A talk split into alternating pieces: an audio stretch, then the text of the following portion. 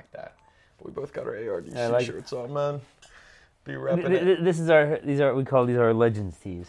The Legends tees. Yeah, because it looks like the Run DMC logo. That's Yeah, we were. we were. I was like, I was like, these look like So I- some. I, I grew up Logo. I grew up in late seventies,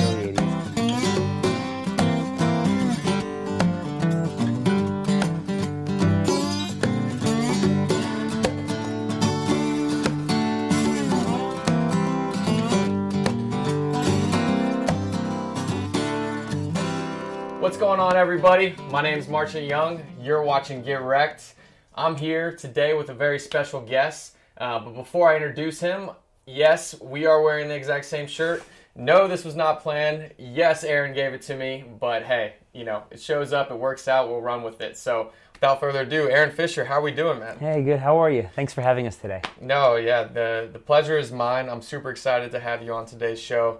Um, man, we'll hop right into it. Tell me a little bit about what we got going here, because this is not quite Run DMC with the logo. This is what we call ARDC. That's correct. Um, Atlanta Rescue Dog Cafe. Um, and I met you uh, not too long ago, maybe a little bit less than a month. Um, your passion uh, behind what you're doing and everything you've got going on, it was it was inspiring. You can just tell the second that you meet, you know, you, it's this is this is you, and this is what you care about. This is what you love, and, and it's your passion. So, man, if you could hop right into it for us, that'd be great. So, thank you so much for the opportunity. I really appreciate it. Um, basically, Atlanta Rescue Dog Cafe is a humane education nonprofit. We don't take in, we don't adopt out animals. Our whole mission is through our humane education, our pet therapy, and our community building initiatives to teach people, and especially kids throughout the community, how to be safe and kind to animals, how not to get bitten, and then how we can responsibly care for pets in a way that prevents animals from ever entering shelters and thus becoming rescues in the first place. Um, before this, I had actually taught elementary school and both worked and volunteered in shelters for 12 years. And all my kids, third through fifth grade, either loved animals, wanted to learn about them. I called every shelter, every rescue, and none of them had education programs. And I thought, we're missing an opportunity to develop that next generation of kind and caring, responsible, you know, animal welfare advocates and pet owners. Or my kids had the opposite experience. They'd been bitten, Okay. Yeah. they were scared of dogs. They threw rocks at animals at the bus stop just to protect themselves. And I taught here in Southwest Atlanta. And unfortunately, a lot of dogs they'd walk by were chained up and would bark at them, and it really scared them. So I realized that if they weren't learning at home and they weren't learning at school, where were we otherwise going to break that cycle? Right. And so that kind of happened simultaneous to my um, both volunteering and then eventually working in animal shelters. And when I stepped back and thought about it really critically and very honestly, I realized that every shelter and every rescue kind of does some semblance of the same thing. We take in, we adopt out, we say, help us save more animals. And to the public, that means help us take in more, not help us keep more pets in homes, off the streets, and reduce our intake. Right. So that's kind of what inspired um, Atlanta Rescue Dog Cafe, which has now been in operation for about four and a half years. when one of the cool things that I think in, in an innovative new way you're trying to help bring that conversation to light and solve solve Right. that problem and be preventative so much more Right. than being reactive to a dog coming in. So elaborate a little bit on how you guys work to bring you know push out that message and kind of actions that you take where you are teaching people about how to take care of dogs uh, when it, when you're either a child or you know when it's when you're grown up. Right. So we thankfully have a, a tremendous amount of community support. We're really, really fortunate. We have about 100 total volunteers, uh, 55 of whom are our certified therapy dog teams. The dogs that are part of our program are actually people's pets that they've gotten trained and certified slash registered to be therapy dogs Right. which means that they go out and bring joy and comfort to members of the public. So, what we do is we partner with schools, boys and girls clubs, scout troops, libraries. We even go into homeless shelters. We bring our therapy teams in and we teach them how to safely approach dogs. One of the, um, the tools that we use for the real little kids, we have a program called Can I Pet Your Dog, where we bring in this great book called May I Pet Your Dog by Stephanie Calmenson. And for children from three to seven or eight years old, we go in and as we're reading this book, the kids are sitting down in front of us and they're practicing coming up, interacting with our therapy dogs, asking, May I please pet your dog? Learning to put their hand out first, why we don't put our face next to a strange dog's face, um, what to do if we see a stray, Yeah. and how to responsibly care for pets. Because from my experience in working in shelters for as long as I did, one of the things that jumped out at me was so many animals will get returned or brought into the shelter for quote unquote not being kid friendly Sure. when in fact that wasn't the case. It was just the child, you know, got in the dog's face when it was eating, or the parents adopted the dog the night before and put it in bed with the kid for their first night sleepover. Sure. And the kid would have a nightmare, or the, the child would go to take the food away, the dog would snap, and then the dog would get returned to a shelter, or worse, let go.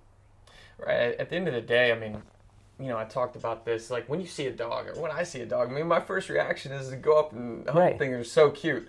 Um, but as a kid, you know, I maybe could comprehend and be able to analyze a situation. Whereas, like, I should probably not go and do that exact thing Right. right, now. Whereas a kid, you know, you just see dog. You don't and know it's, those boundaries. It's a tug. You know, Yeah. it's no. There's there's you know there's no kind of unless it's barking at you, like you said. But but in general, just like in any circumstances, just you know, all things equal. I mean, your first thought as a kid is like, I want to pet the dog. Um, If you've had a good experience. If If, you- you haven't, true. it might be to run, right. Or we've even had kids who, unfortunately, just freeze, and they literally tremor. They they shake, and it's really heartbreaking to see that. Uh, we even work with um, teenagers, um, and this is through um, in Clarkston, Georgia, which has the highest density, pop, highest population density of refugees of anywhere else in the country. So if someone has come here from Somalia, Sudan, Afghanistan, a country where dogs might not be kept as pets, all of a Mhm. sudden they see a dog, they might think it's feral. sure. Or we've worked with teenagers who are scared of dogs, and through our program, it's like their first time ever having a positive interaction with and petting a dog. Yeah, at the end of the day, it's experience. That's right? exactly It's right, and like- building confidence. yeah. Right, 100%. And that just comes from more experience. That's the only way to build the confidence. Yeah. Um, and, and I think one thing that um, we've talked about before, but I, I wanted you to point out was when you look at and you look at Atlanta and where you have vets or anything Yeah. across the Atlanta area, you know, you've seen that obviously, um, you know, there's been more veterinary, you know, I guess what's the uh, Practices or clinics? practices, clinics Yeah. um, on the upper east, you know, upper side of Atlanta, where Right. the, the underserved community, as far as like on the south side of Atlanta, you don't have as many. Right. Um, which, which is where you might see more of the, the stray dogs, where no, they're not at, in home and they're out, you know, That's- in the in the open. That's exactly right, and we're not saying it's a cause and effect relationship. Right. Uh, and we we've done the research. One of our amazing interns, Isabel, did this tremendous research project for us uh, that looked at all of Atlanta, and basically found all the Googleable veterinary practices. And what we noticed was they skewed very heavily and disproportionately toward the northern parts of the city. We then broke down the map by zip code, and then overlaid that with the number of vet practices that we were able to locate in each of those respective zip codes. We then added another layer to that, which was the median household income, Right. and found that the number of vet practices dovetails almost um, perfectly with the median household income. So, for example, like you were saying, if we're in a more affluent area uh, that might have a median household income of $80,000 or more, Sure. we see a lot more vet practices. If we're in the southwest of Atlanta, uh, where it tends to be under fifty or forty thousand dollars per year per household income, we see z- almost zero, and in some cases very very few vet practices.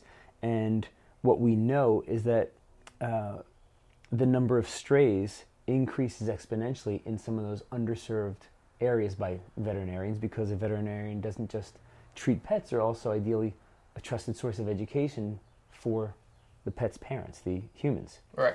Um, and this is by no means a um, uh, an aspersion or disparagement of the vet industry, of the vet care industry. What, what we are saying is that veterinarians come out of vet school with a lot of debt. What we need to do is find a way to incentivize veterinarians, especially young, hungry veterinarians, to set up clinics in these more underserved areas to hopefully provide more education to the families who want to take great care of their pets Absolutely. and hopefully help teach and encourage some of the practices that keep the animals off the streets and out of shelters. For example, walking a dog on a leash or making sure our pets are microchipped, wearing collar with ID at all times. That way, if, you know, heaven forbid your cat gets loose, someone can easily see the collar and say, oh, this is March's cat, I can return the cat to him, Yeah. as opposed to it's a stray, just let it just be. let it go right and i think yeah a lot of that comes with when people to say hey how do you make that work right, Right. you know I, I don't want you to dive in you know you don't have to give me the full spiel but i mean what are some small things that you think you know you you're taking action on where you can go to city councils or you could go to the um, Sure. the city of atlanta or something like that for So, example so most of what we do is working directly with the community. right So in the schools, in the libraries, uh, the community centers, the boys and girls clubs, because let's face it, adults are a lot harder to teach than children are. Children are much more impressionable. So by getting uh, to the kids when they're young, they often bring that message home to their families. The other thing that we do is we work directly with pre-vet students throughout the whole country and actual DVM or Doctor of Veterinary Medicine uh, students throughout the whole country and even in Canada. One of the unintended consequences of COVID for us was pre coronavirus, our programs reached on average 500 participants a month in and around Atlanta. Everything was done in person. Once COVID hit, we kind of had to scramble like so many organizations, businesses, nonprofits. We pivoted, started making our programs available virtually, and everyone was looking for some kind of virtual content. And, and geography didn't matter anymore. yeah So next thing we knew, we were being reached out to from um, Cal Berkeley's uh, Pre-Vet Society, or uh, Texas State University's um, Pre-Vet program, or the Tuskegee University's uh, DVM program, and we were able to actually get this idea and these messages out directly to the young up-and-coming veterinarians. And by the way, the pattern that we found to be the case here in Atlanta, we've replicated those studies in Chicago, New York, and Philly. And one of our current interns is doing the same study for LA, and we're finding the exact same trends everywhere. So, what we're trying to do with these uh, veterinary schools uh, is work directly with them to encourage them to either A, increase the number of students that they're taking in to serve more, vet- more members of the community, because right now we're only producing as a country about 3,000 vets per year. But 70,000 or 70% rather of all US households have a pet. We're not producing there's a veterinarians lot more dogs and cats and That's everything exactly like right. And there are a lot of underserved areas, both Right. rural and urban. The other thing we're trying to do is encourage some schools to, just like with medical schools, um, offer you know, either free tuition or subsidized tuition for students who want to come in, you know, a- and get accepted to a DVM program, but don't have the money. That way, they won't be saddled with debt to then be incentivized to set up a clinic in a very affluent area. Right. Now they can serve wherever the need is greatest and make the make the greatest impact. Right, because at the end of the day, you know, somebody comes out with one hundred sixty thousand dollars worth of Sure. debt. It's you've you've got to make a decision for your life. You That's know, exactly like right. it- you've got to survive. A hundred So percent. you got to go where you're able to get paid. But like you said, if you're able to work with these DVM, you know, school programs Mhm. that they've got, and, and be able to kind of subsidize or for free, Yeah. be able to do that. I mean, that's that's awesome, and and it's it's so true. And I think, like you said, there everybody, almost everybody I know has a pet. And it pretty only increased during the pandemic. Oh yeah, absolutely. No, people were like, "I got to get me a dog. Right. You know, I, got, I can't hang out with my friends. I, I need a dog." No, a hundred percent. But I only know, gosh, I can only think of, of, of one girl that I know that is that is you know studying to be a vet right now, um, and it's just It's incredibly versus like somebody like a doctor or something like that. So we've actually done the research on this, and um, we've actually found that uh, 41% of applicants to medical schools, you know, human medical Right. medical schools, actually get in, and there are currently 155 med schools throughout the U.S. Right now, there are only 33 veterinary schools, and the acceptance rate to vet schools nationwide is only 11.7 percent. Is it really? So really? it's incredibly difficult to get into vet schools, which, you know, is one of the reasons that it's so hard to graduate veterinarians at the rate that's needed by society Well, yeah, care I for mean, the you've animals. got you've got a fifth of the schools, and you've got a fourth of the rate of acceptance. Right. I mean, that Exactly. is. Yeah. that doesn't make for for. I mean, The numbers you, you don't want, add up. You want people to be legit. You know, you don't want Right. people to just be going in and and not know anything about it. You know, sliding through and getting out, and all of a sudden being a mm-hmm. vet. But at the same time, you've got to be able to. You know, We have if, to meet the needs of society. If people want to be in there, you know, I feel like you almost need to find more of a way to Sure. to make that happen because there is such a need for it. Right. Right. Well, and so you know, we talked a little bit. You know, we've got these leashes here, um, and you talk a little bit about this and kind of some of the different things that you guys, Sure. you know, how how can we help impact your what you're doing? You know, whether it's a therapy dog or like you said, I mean, with this leash. Yeah. So we have currently eight programs that we offer for children as young as three, all the way up to we like to say the youngest at heart when we go into our uh, the senior care and assisted living facilities. Unfortunately, those were the first to go offline. Will be the last to come back. You know, as a result of the pandemic, because we're dealing with some of the more vulnerable populations. But whether it's our Can I Pet Your Dog program or these are part of our One Leash project, we get climbing rope donated to us either from climbing gyms. It's considered no longer climbing grade Right. or when in the manufacturing process, if there's the slightest blemish, the whole cord would get thrown out. We either contact the climbing gyms or they get in touch with us. Mm-hmm. We collect the rope, we cauterize the ends to keep Yep, it from fraying. And since we started this program four years ago, we've kept 6,000 pounds of this material out of landfills. The kids and adults who make these leashes with us in our One Leash project Right. are learning all about a lot of the humane animal practices and responsible pet care measures that we can all take while they're making the leashes. And for the kids, when they're making these, they're learning how to estimate, how to measure, how to subtract. They write a little letter where they dedicate their leash to a special person or pet in their life. And you can see on Right. yours the card where it says the name of the child or children um, who made the leash. We then give these out completely free to police officers and firefighters, and we train first responders how to help secure pets in emergencies. And for the police officers, what we do also is we work closely with the um, Atlanta's uh, anti-cruelty unit for their uh, Atlanta Police Department. We've given them thousands of these leashes, so now when they see someone walking a dog off leash, instead of giving that person a ticket or saying, "Hey, come here, you know, let's talk," giving them a citation, Right. now they have an opportunity to do some real community building and say, hey, you know, why don't you use this leash? And now it, it, builds some trust between community and, you know, local first responders, police, firefighters that otherwise didn't exist previously.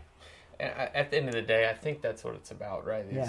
If people are talking about it, it's going to be more top of mind. I And mean, that's exactly right. And that's why we call ourselves a cafe because a cafe is not just a physical place where you go to get a cup of coffee or a latte. It's also where conversation and community come together. And so we look at the word cafe as having two meanings for us. One, it's a place where we're trying to generate change within the conversation and bring community together Mhm. on behalf of both the pets and people uh, in the various neighborhoods in Atlanta and beyond.